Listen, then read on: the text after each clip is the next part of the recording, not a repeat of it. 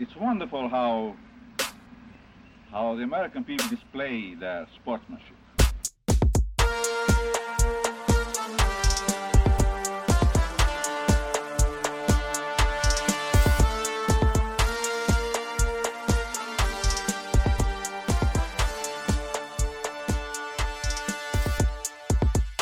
Good morning, good afternoon, good evening, good night, Hoosier fans. Whenever you are listening to this, I hope you and yours had a wonderful Thanksgiving holiday break. I hope for you it was a nice time to forget that you live and die with each possession that this Hoosier team has.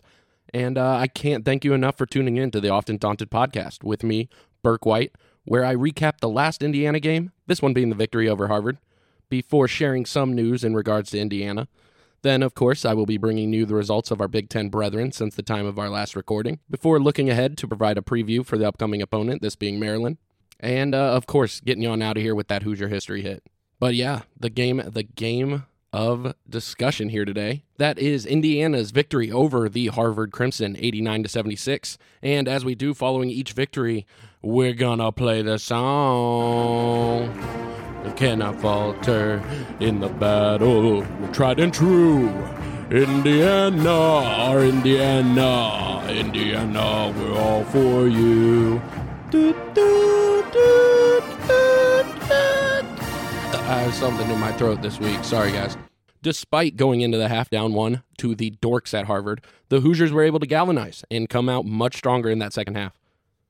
Heading into this one, the Hoosiers with six points favorite. The Hoosiers were sitting as a six point favorite uh, in a game that they put it together and came out with the much stronger second half. In doing so, they secured that nine point victory. So bet on the Hoosiers. There you go. That's your lesson for this episode. If you're a better, if you're a gambler out there, bet on the Hoosiers, who I don't think have done well as of late. But hey, a nine point victory means that we beat the analytics today. So while while there were some moments that made you want to pull your hair out, let's go ahead and that song we just played, let's comfortably enjoy that before I get into the I mean, yeah, some of the worst let's get some of the worst out of the way from this game. That that first half defense was downright deplorable. There, there's no ifs, ands, or buts about it. I was genuinely thinking I, I, I think I think I've gone up against tougher competition in the recreational B league in the HPER than what the Hoosiers were giving on that side of the ball in the first 20 minutes. W- weaker than pickup games at your local YMCA. It was incredible to witness. It, it truly was. Every f- three felt like it was going to go in, uh, just with the lax pressure that we were offering on that side. And I mean, that's just been a running storyline up until the, uh, hopefully, up until the second half. Uh, it, it was just threes all day, with Harvard ending the first half shooting 47% on 17 attempts from the from behind the arc with, with Xavier Johnson going down with the lingering foot issue after 30, 13 minutes on the night, I will admit I was apprehensive about the defense finding a little more to give in that second half. But nonetheless, the Hoosiers did find a bit more pressure to bring in the second half as the Hoosiers were able to limit Harvard to a single three pointer made in the second half. The Crimson looked to build upon their hot shooting first half, um, adding nine attempts in that second. But with the Hoosiers being able to hold the Crimson to 11% behind the arc. They're, they're really, that really is a, I mean, with the shooting, wo- the three point woes defensively that we've had, let's just take that little tidbit I just shared 11% in the second half. L- let's hope to God this Hoosier team can take that and uh, take pride in that defensively. This defense has been looking for anything to take pride in right now. And uh, yeah, it, th- this could be a point of pride for a defense that desperately needs something to build upon. I, so well, well done for stepping it up in the second half. That first half was downright, I'm not going to sugarcoat it, it was downright terrible. But the Hoosiers responded out of the gate in the second, and we were able to stop the bleeding for sure. It, and in large part because the Hoosiers just came out with more energy in that second half, which, I mean, story of my life with this program, I feel like. But, but it was honestly, it was effort there was effort present that wasn't here in many of our games up to this point, and uh, I, I, think the team should be applauded for that. And we'll get into effort, especially when we start talking about Mackenzie. But effort, effort is such a difference, and it's like the baseline of a defense. If you aren't bringing it, like it's gonna show, and it has over the la- over this season.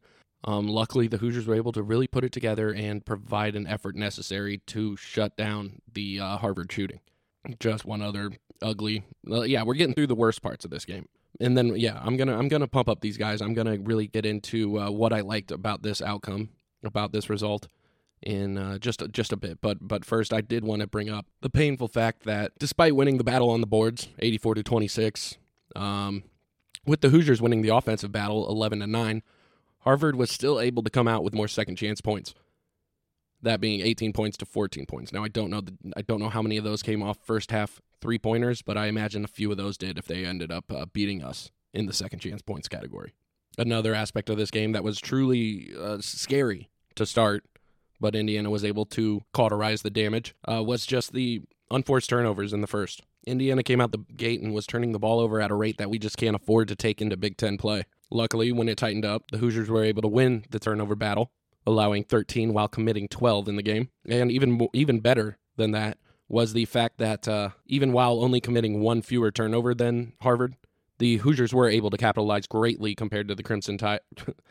not the Crimson Tide. God, that would have been nice if we beat the Crimson Tide.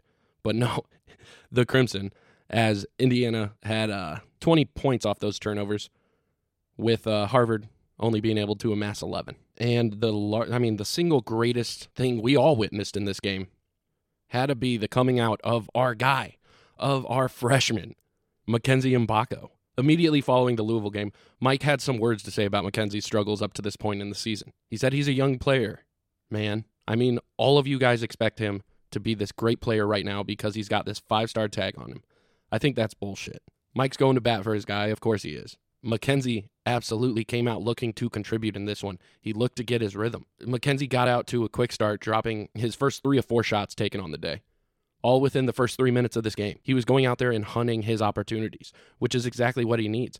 In order to hunt those opportunities, you have to bring effort, and that effort bleeds into the defensive end and it bleeds into the boards. And Mackenzie brought his game today. He found his footing offensively in this first half. The defense was another story entirely, but but nonetheless, Mackenzie was finally able to contribute to the extent on the offensive end that all of us Hoosiers were hoping to see all season long. Ending his night with 18 points, Mackenzie really began working within his game and finding his opportunities to get engaged in the offense and contribute to the success of this team. He looked far more confident throughout this one, and that also could have contributed to his overall effort on the glass. Mackenzie was able to end his night hauling in eight rebounds to add to his stat line, and I'm just hoping that this is the first of many games in which Mackenzie and Mgbako can show everyone why he came to IU with the hype he had. Even if we admittedly, admittedly, we as a fan base can inflate hype to unmanageable levels. It was nice to see him answer the call today. His defense was off towards the beginning, but he absolutely provided more than we've seen as of late. I honestly believe his confidence finding the bucket fueled the effort. And man, effort is such a factor on the defensive end that sometimes sometimes effort is enough to make up for la- lapses in judgment or missed assignments.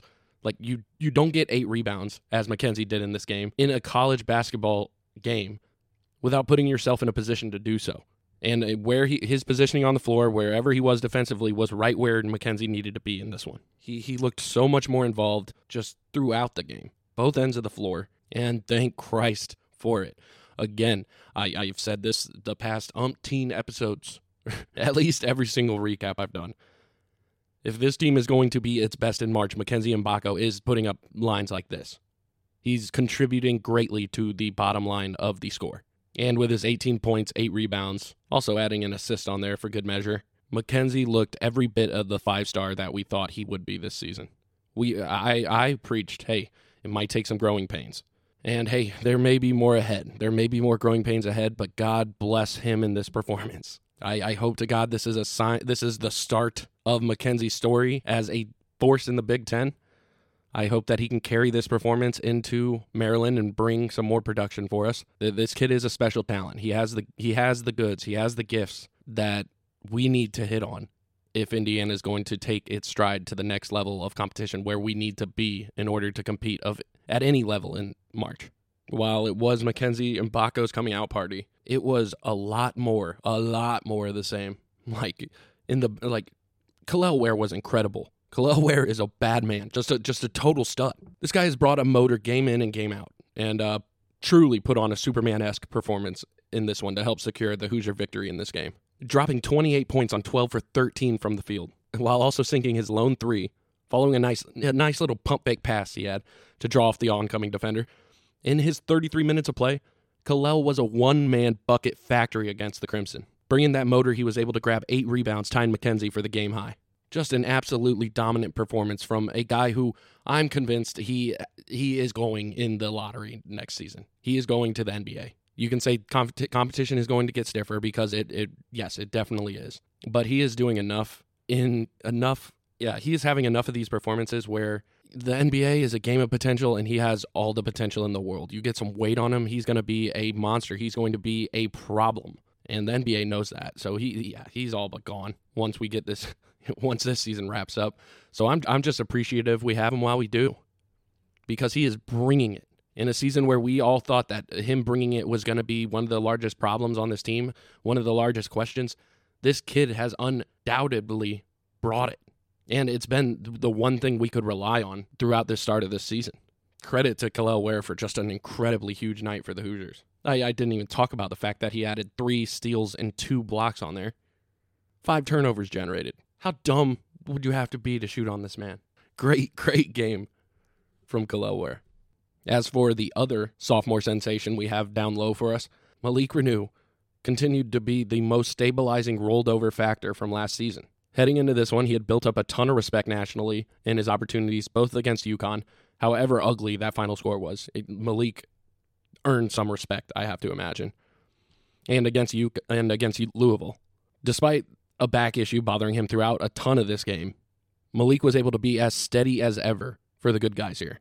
While, while nursing that back, Malik was able to score 17 points, going 8 for 14 from the field. He was a bit humble as to what we sh- would hope to expect from him in this game on the boards with uh, four. But that's understandable. That is understandable. You have to think that the first thing that's going to go if you're nursing a back issue is your uh, willingness to really bump down low for rebounds off the glass.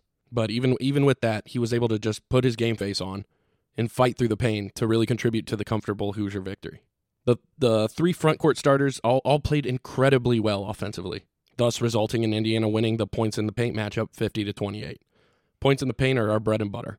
Uh, they were all last season too, if you think about it. I mean, we went to Trayce. Now we can just go to either of these guys. Um, no, I mean Trayce's distribution like also just took us over the top as far as who we could and couldn't beat. But it's good to see that we have this these when all three of these guys are firing on all cylinders. Indiana will be a tough out. They will be hard to beat if we can bring it for a full forty.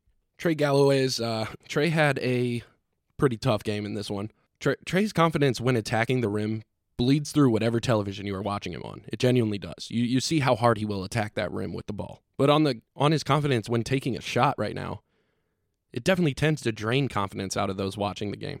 I just wish that Trey would allow himself some delusional and possibly just unwarranted confidence. Like you could say, "Oh, we need him taking the shots he knows he can make." No, like sometimes it was a trait that Jalen Hood embodied to a T even if you missed the last 53 point shots you've taken.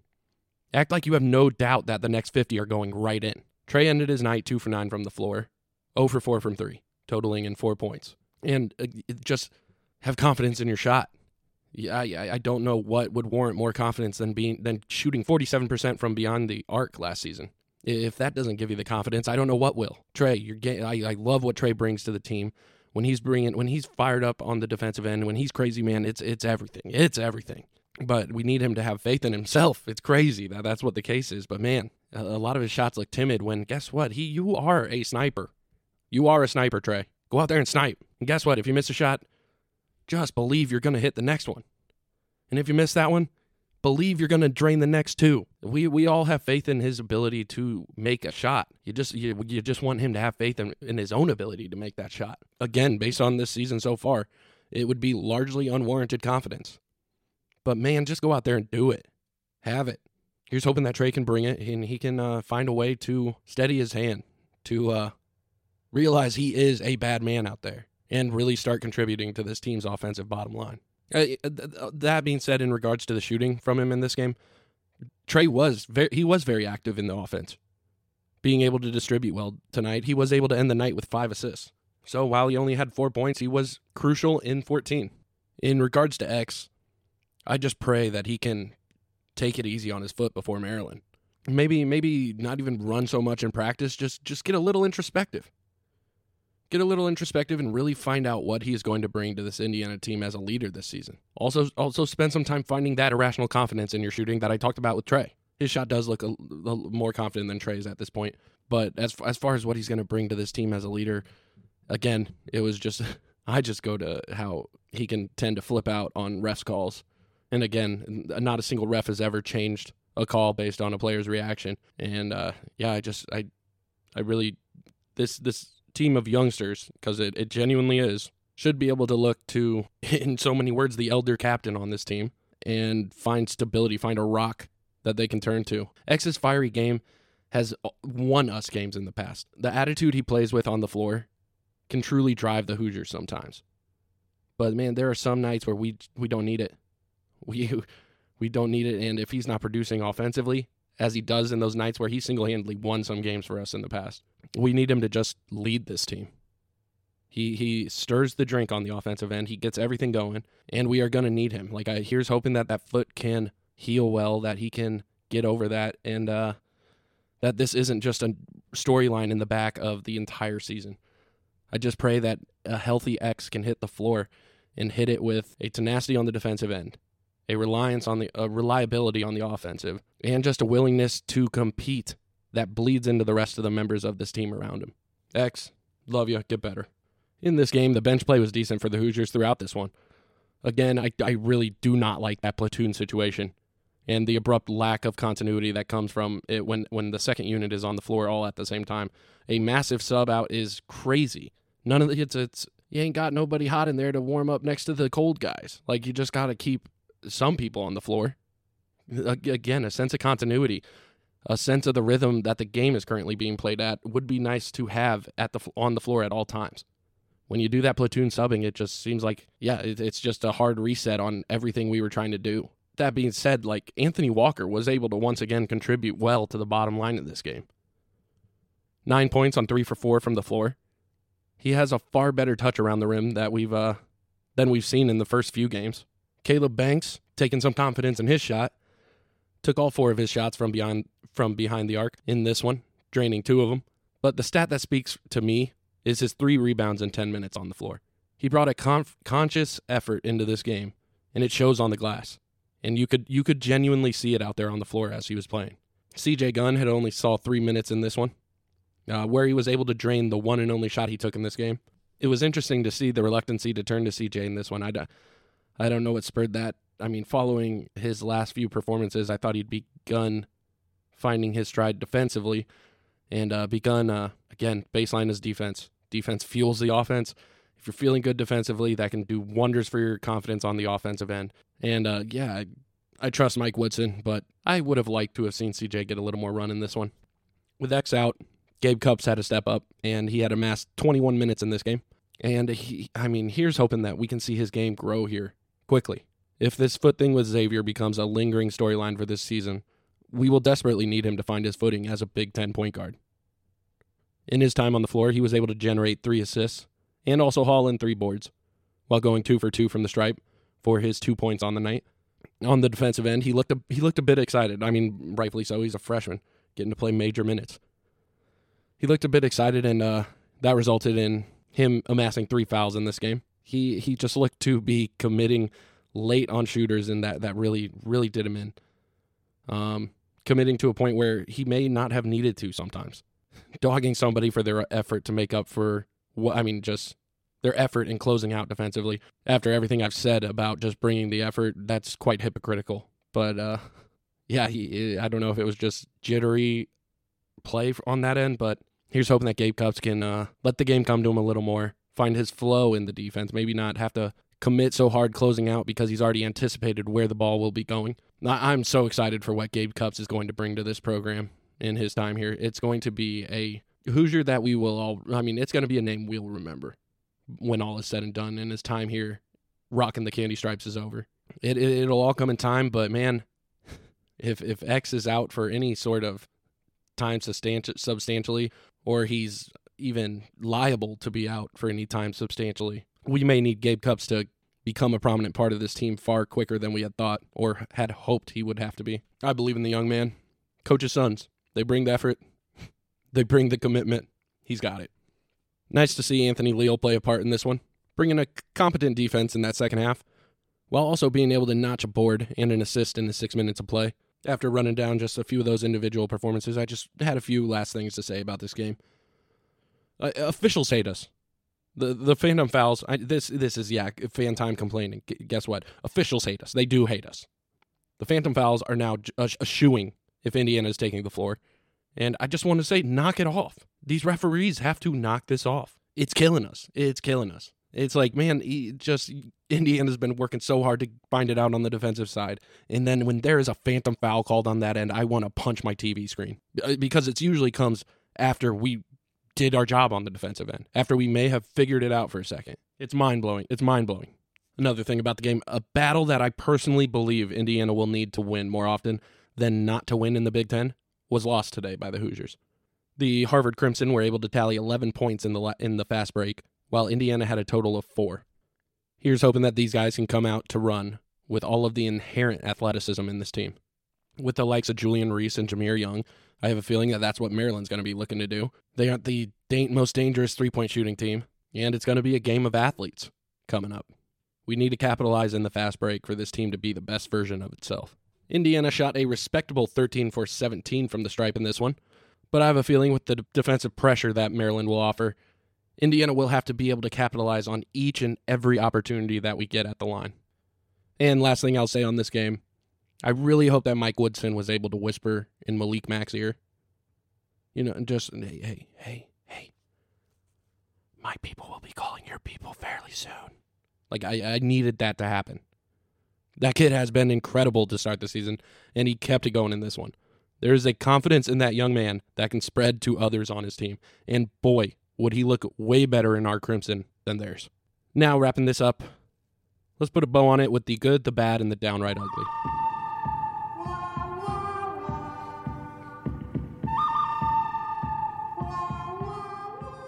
The good, Kel'el's dominance, Mackenzie's finding his footing offensively, Malik's willingness to accept some pain, and Indiana's offensive output in the second.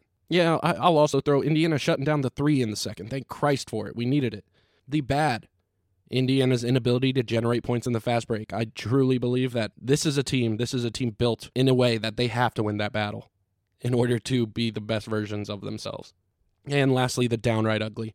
The first half three point defense and the turnovers to start this game. It was downright ugly. Deplorable.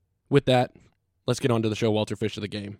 That's that's what we do here. After the downright ugly is a nice palate cleanser discussing the Showalter Fish of the game. This, the Harvard game, Showalter Fish of the game, goes to Kel'el Ware. Duh. Duh, it is Kel'el Ware. Again, 12 for 13 from the floor. Incredible conversion. 28 points on the night, 8 boards, 3 assists, 2 blocks, 3 steals. This kid did it all. And he's been doing it all. And I'm just so grateful that we went out there and got him.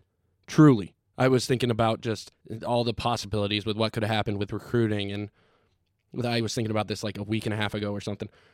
Recruiting and just the transfer portal and I was like, man, if we had Xavier Booker coming in and we we felt okay with Malik and Xavier and we didn't bring in Kel'el Ware, this Indiana team would be in such a bad spot right now. Thank Christ we went out there, got some gumption, got him going. This kid's motor, I do not question in one one bit. No questions from this guy. I'm just excited to see what he does against Big Ten competition now. That is Khalil's third Showalter Fish of the game. That puts him in first place ahead of Malik with two. With the Showalter Fish of the game now in the books, putting uh, Kel'el. I'm gonna. I say Khalil. I say Khalil. I say them both. I'm sorry, guys. I I don't know the correct pronunciation. I listened to an interview where I think he used both of them. So uh, I I apologize to Kel'el. I apologize if I'm saying it wrong.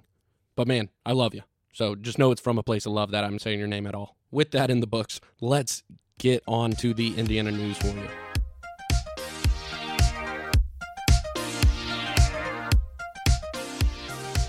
First bit of Indiana news, I just wanted to give Dolson some credit for doing his job, getting off his ass, and starting the next chapter in Indiana football. I respect the hell out of Tom Allen and uh, what he stood for as an individual. He, he, he seems like a truly great man. But watching all of our Big Ten compatriots have fun on Saturdays makes me want a great football coach. RIP to the LEO era. Time to get mean, gentlemen. Congrats to Indiana, Indiana's men's soccer on beating the favored Virginia Cavaliers in order to advance to the Elite Eight in the NCAA tournament. Next game is this coming weekend, facing off with the Fighting Irish in South Bend.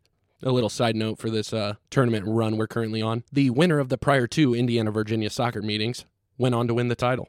So, hey, there's just uh, food for thought. Virginia's out because we knocked their asses out. So, bet on Indiana, you degenerates. Do they allow for soccer betting at the collegiate level? That seems like a level of sports that could be easily influenced and corrupted. I don't know. Go Hoosiers. No real recruiting news out there. So I just wanted to throw out a few high school performances on the radar. Oh, also speaking of high school performances, before I get into actual basketball here with these high school performances, shout out to Bishop Luers, 2A state champs, back in 2A, back to dominating annually. That's how they do it.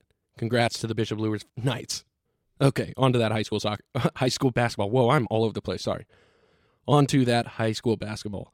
Montverde opened up their season with a massive victory over the team many consider to be a top 10 program in the country at this moment in Wasatch Academy out of Utah, with the Eagles securing the victory 88 to 53.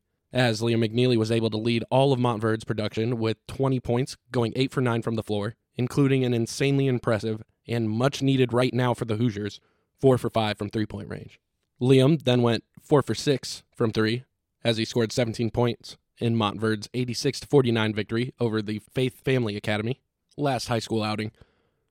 Trent Sisley, who I very much would like the Hoosiers to still grab, in spite of the Liam McNeeley signing, had a banner debut as the 6'7 forward tallied 25 points, 14 rebounds, and 4 assists against North Harrison for his Heritage Hills team this weekend. Again, not, not a lot of purely Indiana basketball news, so uh, with that, let's get on to some of the Big Ten results out there.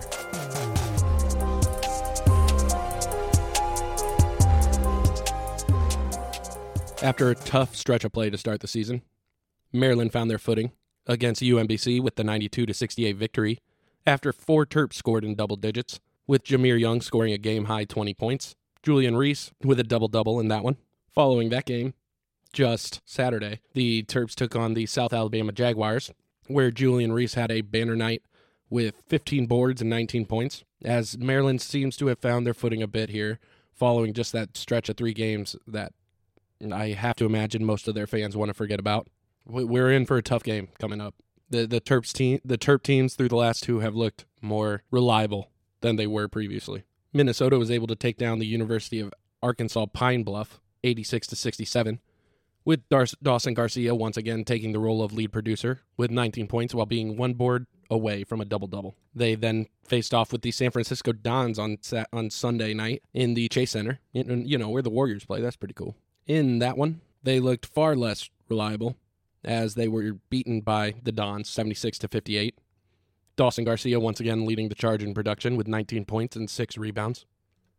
Michigan gained some perspective on the true abilities of this team in their first matchup with the ba- in the battle for Atlantis, suffering their second straight loss following the game against Long Beach State, where they lost in the first round to the Memphis Tigers in a close one, 71 to 67. Olivier Nkamhoua led the Wolverines' effort with 18 points on 6 for 15 from the field. The Wolverines were able to follow that one up the next day with an 83 to 78 victory over Stanford, in which Doug, Dug McDaniel led the effort over the Cardinal with 20 points and 8 rebounds. Following that victory over the Cardinal, the Wolverines were to play in the fifth place game against Texas Tech, where Texas Tech outpaced the Wolverines in the first half to a tune of a halftime score of 35 to 21. And despite Olivier Nkamhoua's 70% shooting for the day, the Wolverines could not chip away at that deficit, ending with the Red Raiders taking home a 73 to 57 win. The Nebraska Cornhuskers were able to remain undefeated on the season following their 89 to 79 victory over Duquesne, where potential Big Ten Sixth Man of the Year Juwan Gary came off the bench to add 20 points on 7 for 10 from the field. That, in addition to Keisei Tominaga's 23 points, was the bulk of production for Nebraska. They continued unbeaten as the Dutch destroyer Rienk Mast led the Huskers to victory Sunday afternoon against Cal State Fullerton, 85 to 72, with Mast leading the effort with 19 points and 9 rebounds. Wisconsin went into halftime with the SMU Mustangs down 24 to 32. Following that, working the ball into Tyler Wahl, the Badgers were able to fight back and secure the 69 to 61 victory by the final whistle. Penn State took part in the ESPN Events Invitational, where they faced off with the 12th ranked Aggies out of the gate, and where they ultimately fell to Texas A&M. Ace Baldwin was able to connect from deep on three of six from behind the arc, but his 12 points total were not enough to avoid the 89 77 loss. Their woes then continued when they matched up with the Butler Bulldogs, losing 88 to 78. Despite Qudus Wahab finding the bucket for a total of 28 points, despite taking nine less shots than Penn State, it was Butler's 50% conversion compared to Penn State's 43 that made the difference.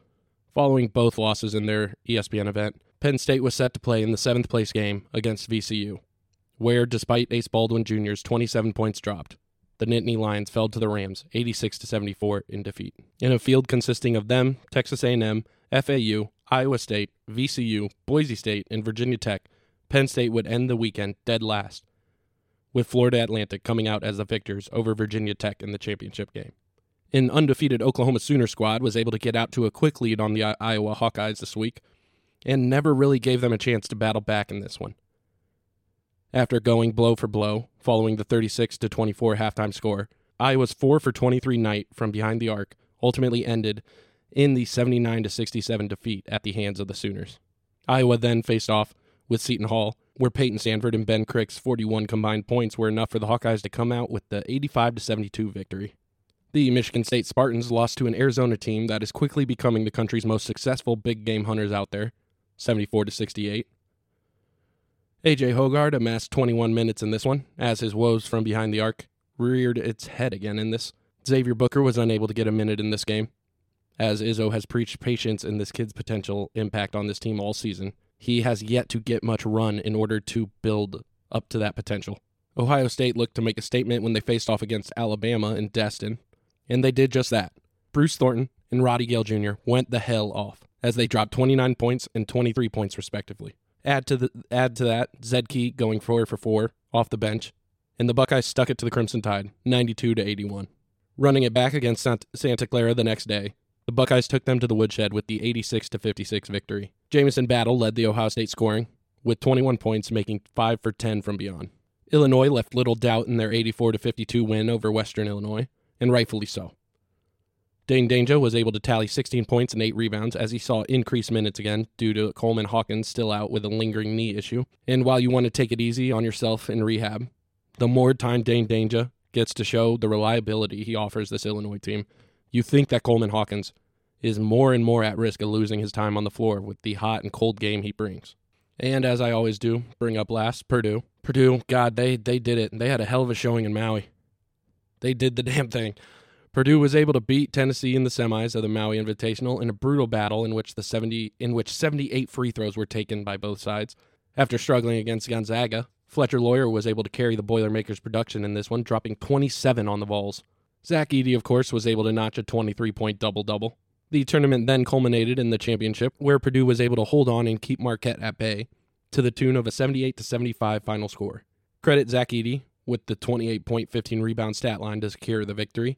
Great showing by the Boilermakers, who, despite winning the Maui Invitational, still have to call West Lafayette home. Way to do the Big Ten Proud Boys. And that was the latest results around the Big Ten. I'll, of course, be keeping track of the other ones from here until our matchup with Maryland. And I'll be reporting those in the next episode. But let's get on to the preview of this Maryland game. Right before that, I'm going to just have a little word for uh, my partners here. The Often Daunted podcast is brought to you in partnership with Big Banter Sports. Big Banter Sports has been an awesome network to work with. Just a bunch of guys, also guys and girls, also talking ball, just about their respective schools. Been fun bouncing ideas off of each other, and looking forward to everything that we will be able to create together uh, moving forward. If you haven't seen uh, the Big Ten Huddle, we do do a weekly uh, basketball discussion on there. I've been on there a few times. Big Ten Huddle, I think it's on YouTube, also podcast version. Go check it out if you have, haven't.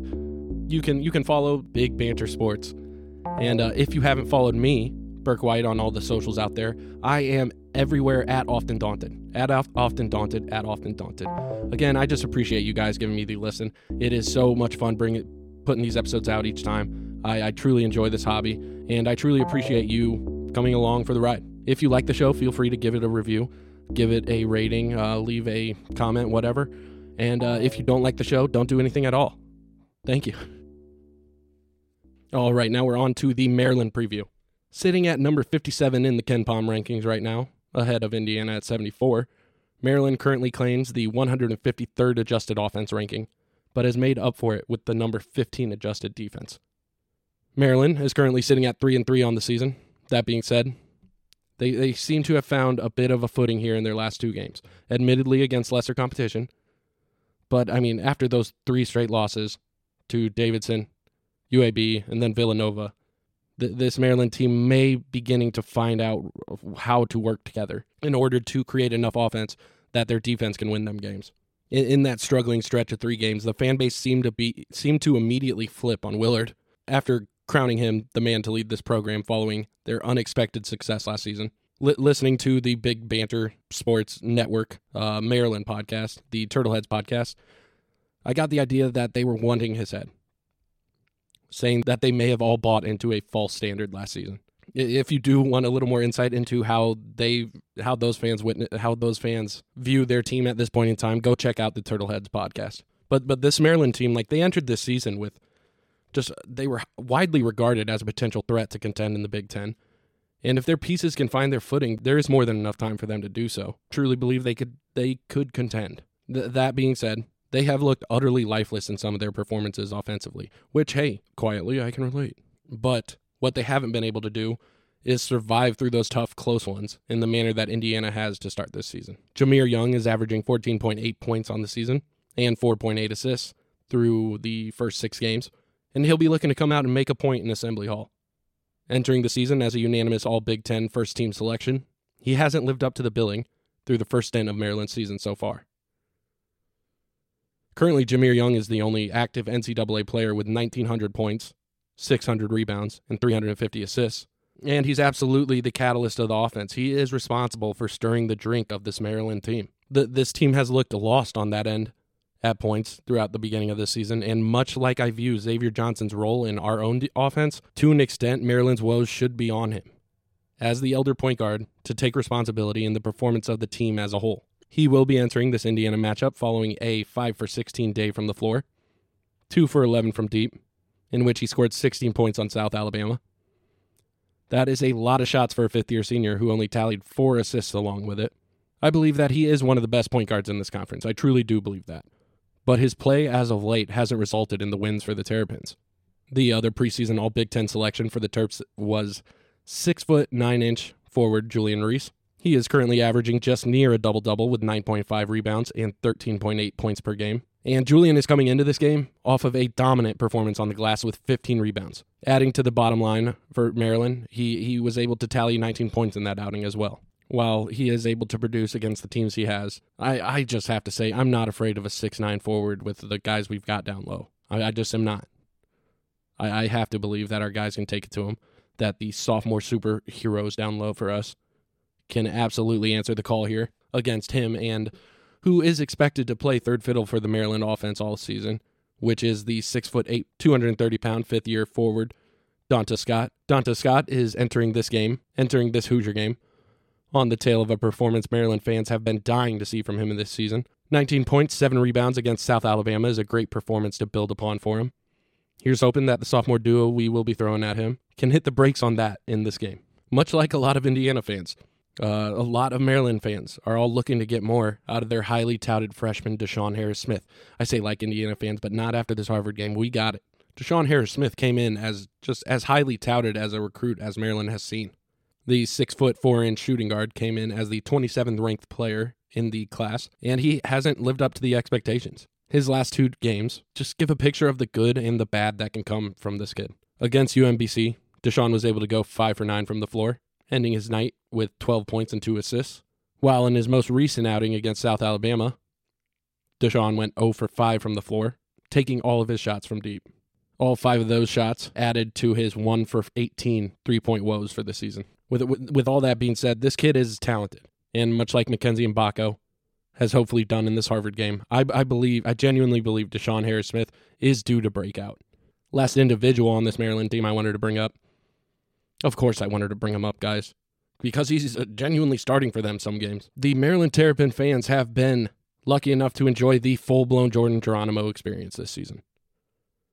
The highs and lows that are Jordan Geronimo have been with him all season in a disappointing loss to Villanova, in which Maryland scored 15 points in the first half before ending the night with 40 total.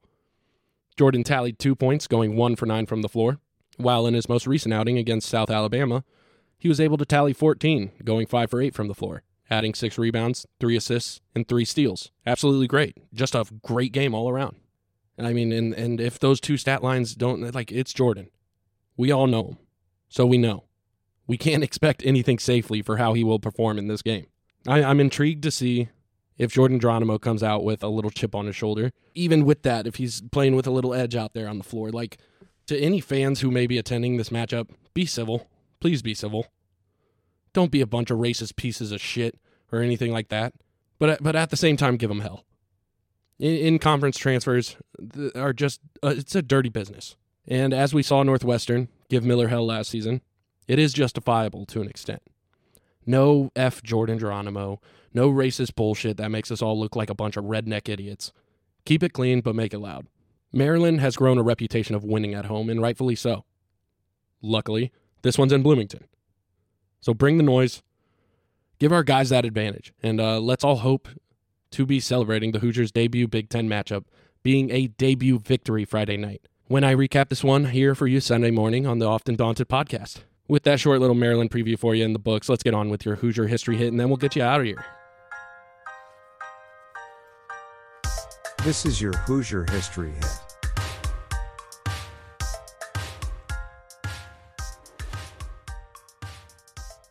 For your Hoosier History Hit, I'm going to keep it short today. I just wanted to go ahead and discuss, you know, the order in which the old Crescent was built. Just some of Indiana's oldest buildings on campus. You know where they are. They look like the oldest ones on campus. They're awesome, majestic. I love. I love as a history major. I just love the old. I love old stuff that stands the test of time, and plenty of buildings on our campus do just that. The first two buildings built on the current campus were Wylie Hall and Owen Hall, both at the heart of that old crescent. Of course, the Wylie Hall is named after the first Indiana University president, Andrew Wylie, and Owen Hall being named for Richard Owen, a renowned geology professor at our school, and the and Indiana's second state geologist. Next built was Maxwell Hall in 1890. Did I say that uh, Wylie Hall and Owen Hall were both built in 1884? Because the next building built was uh, Maxwell Hall in 1890. Now, Maxwell Hall was originally Library Hall, but was renamed in honor of David Henry Maxwell, also known as the father of IU. He is the individual that said, hey, we are putting a state seminary here, all the way back in 1820. Following that, we saw the construction of Franklin Hall in 1907 and Franklin Hall was simply built as just rollover library space after Maxwell Hall just couldn't hold all the books, couldn't hold all the literature we had. That building is now named after Joseph Amos Franklin, an alumni who was once treasurer and vice president here at Indiana University. These are the, this this is the old Crescent, guys. This is the buildings you'll see right when you step foot through uh, Sample Gates. After Franklin Hall was built in 1907, the last addition to that old Crescent that we saw built was the Rose Well House and this structure, built in 1908, is now named after alumni, banker, and board of trustees chair Theodore Rose, who had the Rose Well House, you know, put together as a nice little meeting area for the campus, just from pieces just salvaged from the old college building at IU's original Seminary Square campus. Yeah, hey, I, I just like pointing out, just, you know, we can talk basketball till the cows come home, but I just like throwing in a little history here and there for you.